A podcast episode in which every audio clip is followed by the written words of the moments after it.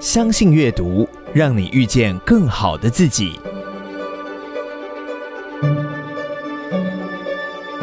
欢迎收听天下文化读书会。本期节目取自天下文化举办红蓝教授专题讲座《人生的理性与感性》现场录音。透过红蓝教授个人分享，以及和专栏作家蔡颖清的精彩对谈，将帮助你汲取红蓝教授新书《进步一点点，人生就会不一样》当中的深刻思想，领悟勤精进的人生智慧。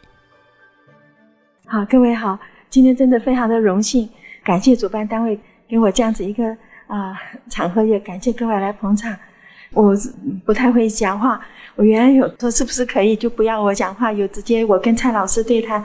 他说还是讲一下你为什么会写这本书啊？那我想说好，那这是应该要跟各位讲一下。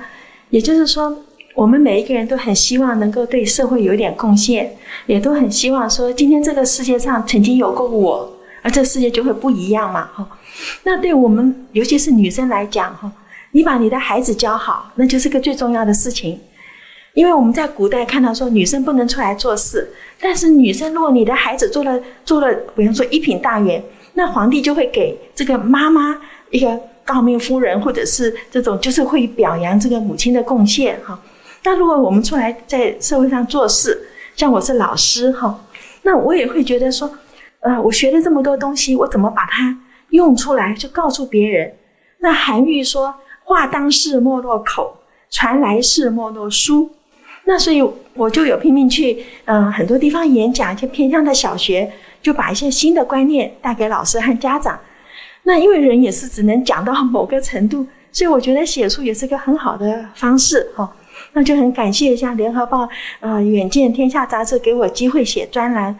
你知道人哈、如果没有人逼，就不会动的啦，哈、因为不停地要写专栏的时候，你就不停要去，就要看书，要去思索，要去写。那真的是看到说积叶成裘，聚沙成塔。所以刚刚吴总编辑在讲说那个我有多少书的时候，我心想说啊，有这么多吗？后来想想说啊，真的是有哈。所以我还是很希望说，有机会的时候，我们把大脑里所看到的东西跟各位生活上有关的讲出来。那有因为孩子是需要父母亲的教导嘛，哈。所以我们比方说我们现在看到最近疫情的关系，很多人很焦虑。那焦虑呢，其实对付他最好的方式。就是你把你焦虑的原因写出来，那叫做防御性的悲观。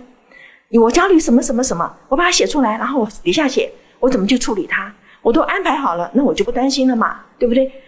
那还有呢，比方说工作很忙的时候，你吃维他命 C，因为我们在实验上看到，大脑里面本来就有自由基，那自由基它是我们新陈代谢一定会产生的。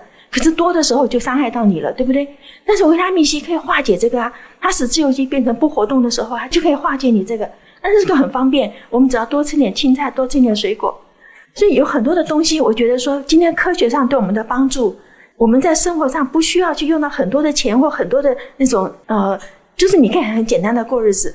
那么到我这种年龄哈，我真的发现说，你生活简单就很快乐，因为就没有什么烦恼了。那烦恼真的来自于自己去找来的，所以我刚刚一来的时候有跟蔡颖清老师讲说，等一下我们要来谈一下，做功课是谁的责任？为什么是父母亲的？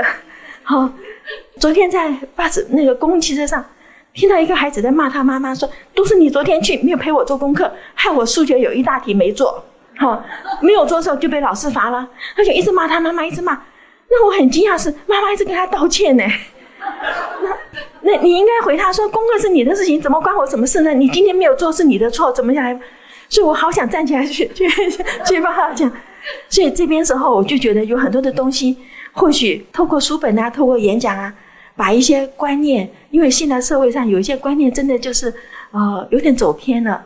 好，我不知道各位在长大的过程里面，你妈妈有没有怎样帮你？可是我长大的时候，我妈妈是绝对没有管我功课的。啊，因为那个时候我爸爸要去兼差，才可以养家里有六个小孩。我妈妈要洗衣服，因为没有洗衣机，还要做很多的家事。然后我们就觉得说，这个是养成孩子的责任。那现在这个责任感是我们现在一定要教孩子的。所以等一下，我真的很希望说，我们透过今天的对谈里面，让各位，如果你有什么观念或怎样，那我想办法，我从大脑里来跟你解释。其实哈，好逸恶劳，这是所有人都有，包括动物在内。我们今天做实验。如果说这个猴子是吃饱了喝足了，你就是怎么样踢它打它，它都不动的，你非得饿它二十四小时。它饿了，那今天做一件事情，给它一滴糖水，它不能给多，给一滴，它就拼命在做了。所以有时候这个鞭策也是很难讲，对不对？那我们这个大人当然是拿捏这个嘛，哈。那这个拿捏的分寸，就是我觉得我们今天是可以好好的跟蔡老师谈的。我今天觉得很高兴，因为蔡老师的观察很细腻，思想很周延。那我每次跟他谈的时候，都感到很多，这个回去可以去做，这回去可以去想。而且这里面，我们真的看到家庭是社会的根基。今天社会这么多的乱象，跟我们的家庭现在有出问题是真的啊。有些观念，孩子可不可以叫父母亲的名字？孩子可不可以对父母亲讲话不礼貌？这些东西是。是我们现在真的要考虑的。我小时候，我妈说：“我养你小，你养我老。”我们现在没有了。好，那好，刚教授说啊，自己的老年自己靠，对不对？哈，他说他有六个那个独立嘛，哈，他说呃，自己的功课自己做，自己的家庭自己建，自己的工作自己找，哈，最主要自己的晚年自己顾，好，就讲到这些了，哈。但是人生不只是这样子，因为人生可以过，可是你的心里的感觉，如果你的孩子对你很孝顺。你会心里很好，哪怕你吃的是粗茶淡饭，那怎么样使孩子对你孝顺？你跟孩子的沟通那个方面，我觉得很重要。所以跟孩子讲话要好好的口气。但是我们人免不了，我累了嘛，对不对？下班回家累了，然后呢，如果先生翘着脚看电视，然后厨房里什么都没有带，那你当然就会累啊，那你就会骂人啊。所以我记得以前我那个时代哈，当然什么事情都找妈妈了。放学回家，妈，我老师说什么什么，我妈在煮菜。就因为我们一直在叫他，六个小孩都在叫妈妈妈妈妈，对不对？就我妈就把盐当作糖煮坏，就我妈就很生气。我在煮菜的时候，你们不要来叫我，就叫你爸。就我们说爸不理啊，我们还是来叫妈，对不对？这没有办法。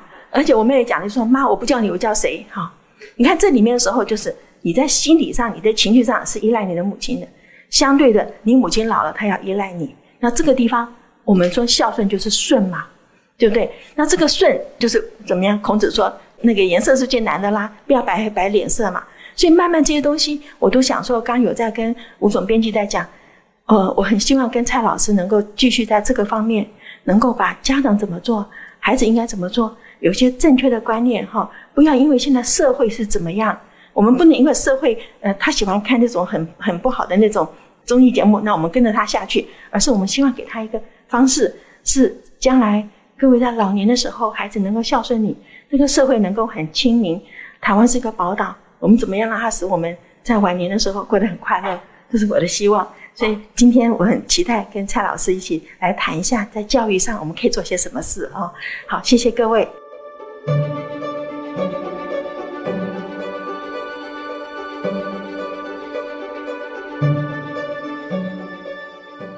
我第一个问题，我我想先问布老师。您对红兰老师这本新书，或是他这几年的观念，因为老师他到现在他都是勤精进。因为我从两千年开始读老师的书，他每一次都有新观念，每一次到现在新的书，他都一直在进步。你从这些书的这些他的那整个思考脉络逻辑，你看见了什么？啊，我是在十五年前第一次见到红兰老师，见到他的时候呢，那一年我四十六岁。我我觉得那一个初见面给了我对六十岁一个非常好的印象。原来人可以结丰富的专业知识，然后对社会的责任感，还有对生活的热情于一身。而且我听到了老师那种很特别的讲话的方式，就是轻言细语里的速度感，还有老师的幽默跟直言。所以，他糅合了很多我们觉得不可能的事。当然，这样的特质在这十五年来，老师从来没有停止过的，就是他对于他要对当世跟传来世的努力。我想，那是老师的父亲借着韩愈的话给老师的教育。但这几本书呢，我我不想集中在今天这一本进步，因为。这一年里，我觉得天下文化帮老师把这些短文结集，是一件对于一个读者的我来讲非常重要也非常方便的。我想把这个感想提供给大家。看洪兰老师的书，我觉得不要有太单一的期待。老师的书是脉络很多，他的直言呢，虽然也引起不少人对他的很无情的批评。我觉得我自己的感受是，我在老师的书里，我会想到《诗经》里王风里的一篇，就是“知我者谓我心忧，不知我者谓我何求”那种心情。那所有的书整个来读，我很建议大家是好几本一起读，因为这些文章是老师陆续写成的。所以，它等于对十几年里台湾时事的历史有一个小小的回顾。而且，作为一个读者来讲，我觉得我最高兴的是，我找到了一张拼图，是对洪兰老师的父母亲一个完整的形象。我在老师的演讲里，我第一次我听到老师的演讲里有提过他的父亲教给他怎么样去管理时间、背书啊这些。我我第一次就觉得那是老师的父亲教他朱光潜先生的那个人要怎么样 diverse 很美好的观念，在不同的书里，就是这一次的几本书里面，有提到了啊、对于刚上任部长的叮咛，对女婿的叮咛，还有老师在芝加哥大姐家看到的家书。啊、在所有的一切里，我最喜欢的其实是一篇，就是纽扣不见了这一篇。那一篇呢，我觉得你们一定要去看那一篇，因为今天如果要讲亲子教育，可能老师的父亲会是给我们一个很清楚的脉络，为什么他可以成就这些儿女？他的父亲对于责备。我觉得大家都会都很容易开口骂孩子，那是责；但是求全责备呢？老师的父亲就给他的妹妹一句话说：第一个是君子防患于未然；第二件事情是让你去念书，不是让你讲英文来炫耀于父母。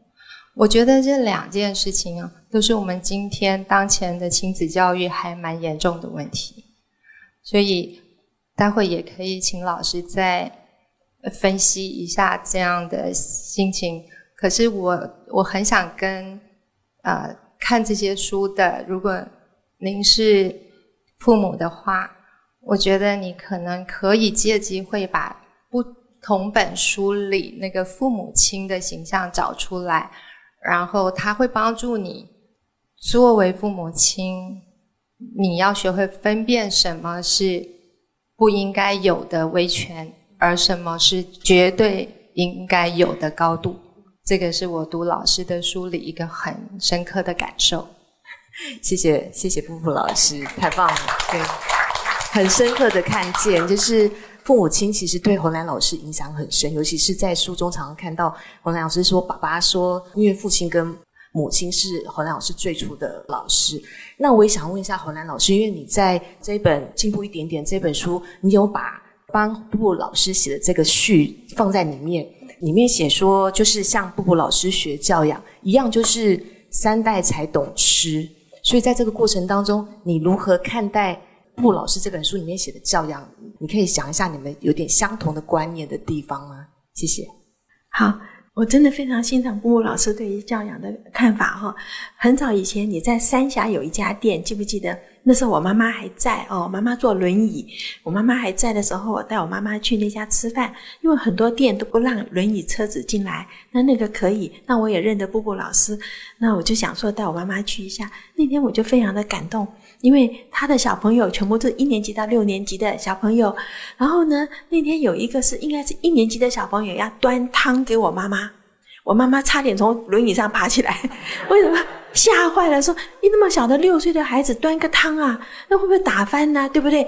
那时候就记得波波老师说没有关系，他可以做，好，我就第一次感受到说，对，假如我们相信孩子，他就可以做，他很小心的，那个眼睛是一路这样子。眼睛就看着地这样走过来的哈，那后来我就真的觉得说，假如我们今天相信孩子，很多东西他可以表现出来，可我们多半都是怕他摔跤，怕他打破，怕他干什么，就拼命拼命帮他做了哈。所以从布布老师的书里面呢，我就看到很多。我生在民国三十六年，所以民国四十二年是我进小学的时候。那个时候的我们就跟现在波波老师要训练那个一年级小朋友是一样的，也就是说，我们完全要自己照顾自己，因为父母亲是没有这个时间和精力来照顾我们。可是我们都这样长大，而且在长大的过程里面，我们学到很多做人做事的方法。那么。反而是我现在看到我的同事不肯生第二胎，因为他说哈，中饭到两点半才喂完，那个碗都还没洗，又要喂晚饭了哈，对不对？就他觉得很辛苦，所以他不要。可是我想说，他不是有手吗？你为什么不让他自己吃呢？你干嘛要去喂呢？他说哎呀，会喂，弄弄得一地都是。我说弄一地都是有什么关系？扫把扫一扫啊。那像我另外一个同事把狗放进来吃一次。对不对？可是我训练他手要动是最重要的事情，我就真的跟他讲说，你要知道这个手哈，眼手的 coordination。我们小时候为什么没有听过什么叫感觉统合？因为我们要踢毽子，我们没有别的玩具，我要踢毽子。我踢毽子，毽子要不掉在地上，我的眼手、我的脚不是就要 coordination 了吗？对不对？可是现在都没有这些东西了，以后看到班上好多感觉统合的，还有碰到说，嗯、哎，就是那种手很不巧的人呐，哈。那这个东西就是，如果父母亲让他从小做就可以，还甚至看到小孩子 baby 一生出来，手就拿个套子把他套住，说免得他抓他的脸，说他一定要这样动啊，啊，被这样的他的神经才会分化，才会弄得好。你把他套起来，我说你给他剪指甲就好了嘛。啊，这么小的小孩怎么剪指甲？说我剪给你看，啊，这个其实就是大人的观念。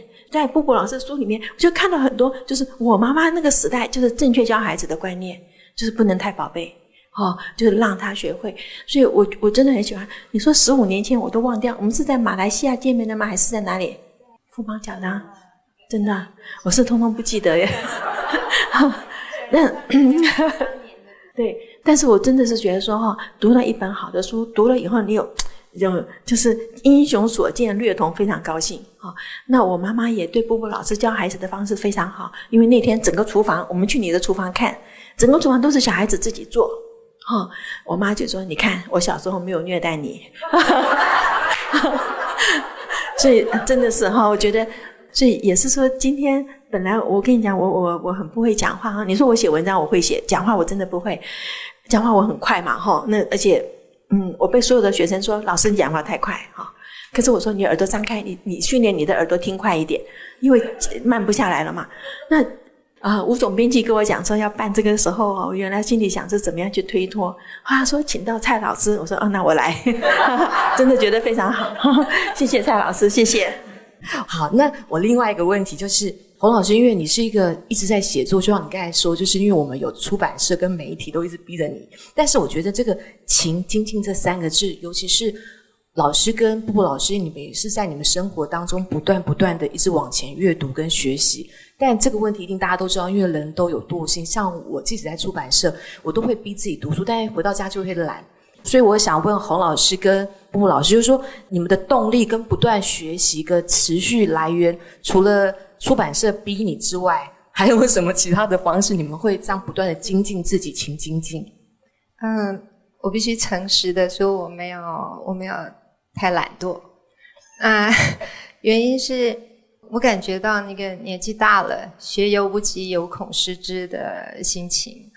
我甚至跟我先生都在准备说，年纪大一点，可能眼睛不好，所以我们会把我们很喜欢的文段。这些都录成声音档，准备要读书读很久嘛。我觉得要真正要当朋友的人，要谈书。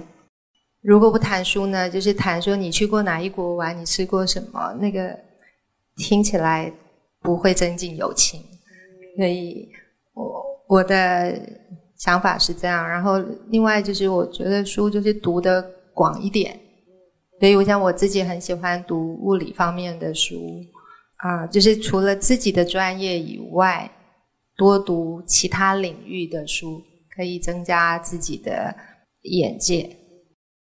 那个我读书其实是没有办法哈，因为我在教书，教书的话你一定要给新的东西，你不能说像以前拿个什么三十年的讲义啊，就去这样混一辈子嘛，哦。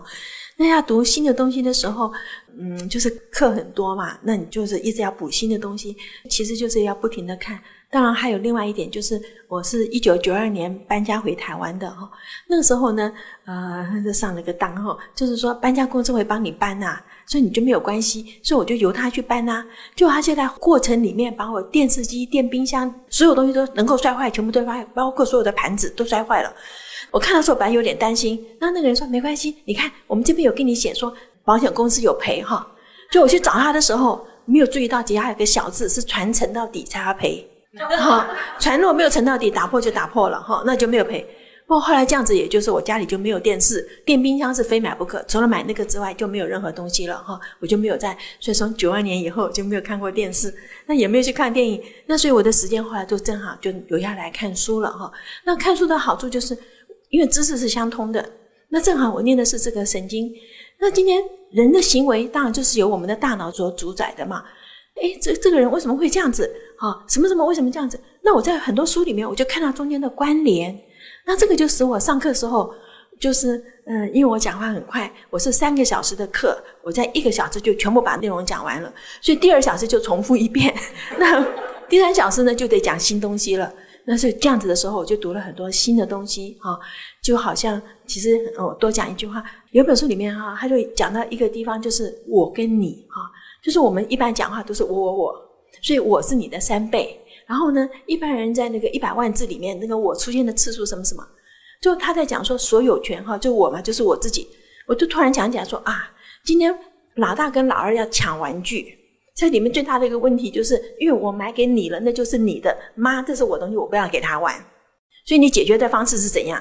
妈买给我自己，然后呢，我借给你，我可以借，我也可以不借。对不对？那这样所有的纠纷就没有掉了哈，因为所有钱是我的，妈妈赚的钱买给妈妈当然是理所当然，对不对？你又还不会赚钱嘛哈，所以孩子没话讲。买回家以后说你们都很喜欢玩，对不对？好，我高兴我就给你玩，我不高兴我不给你玩。所以孩子没有办法吵了，他就不能讲说妈那是我的，我不要给他玩。这个所有权一收回来以后啊，我就发现这所有的问题都没有了。所以你就看到说，哎，我读这本书明明是跟这个没关系的，可是我就看到它中间的关系。所以这是为什么？我觉得读新书得到新知识，它本身是一个动力。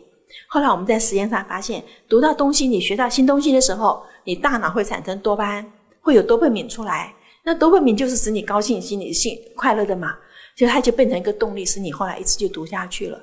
那我最大的坏处就是眼睛就变成九百度近视眼。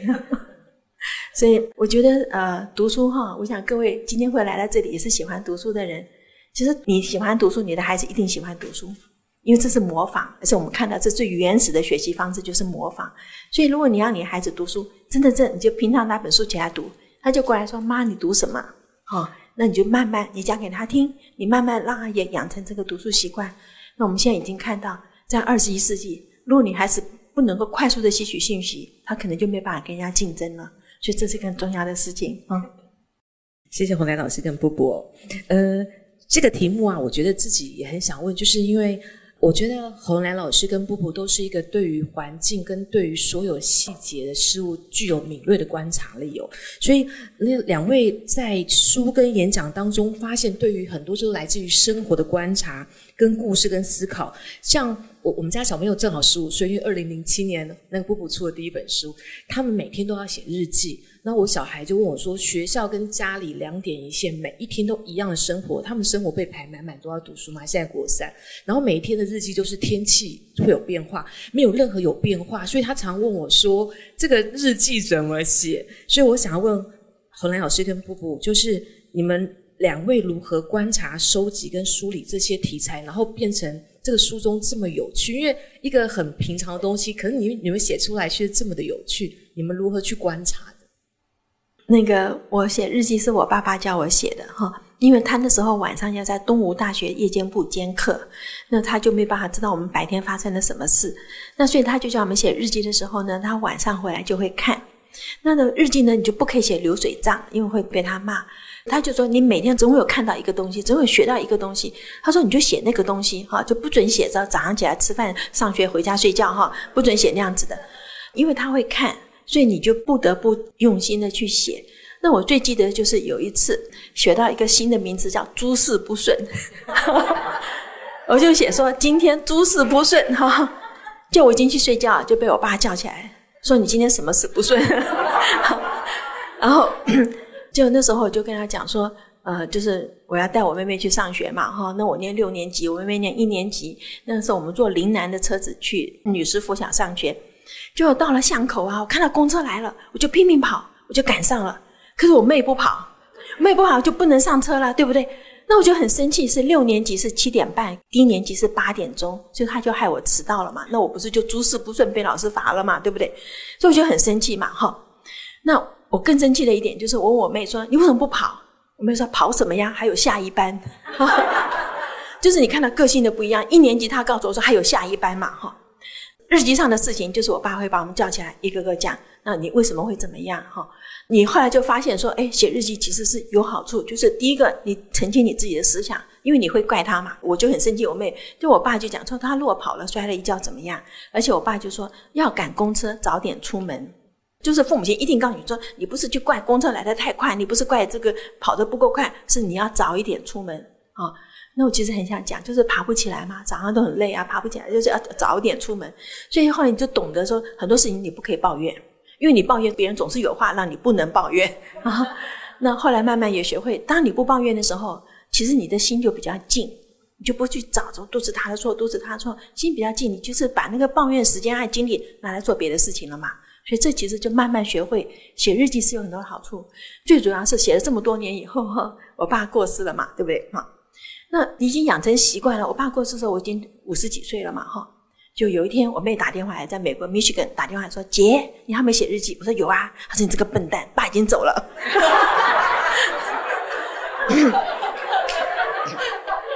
已经养成习惯了，就是你根本不记得，你还是会每天这样子写，就是吾日三省吾身，这样你有好处。可是现在很难叫孩子写日记，你晓得吗？非常难，所以我要看看布布老师怎么去教他的孩子。我觉得，因为洪龙老师刚刚讲了那个他的爸爸对他日记的指导，以日记这件事情，我我是还蛮反对现在学校老师叫孩子写那样的功课，因为关心他们的人不够。一个好的功课总是派出去的时候是一份心意，然后收账是真正的关心，所以那个检视是很重要的。然后我对孩子们也是这样子，他们的生活或他们的功课，我的观察就是更周到的。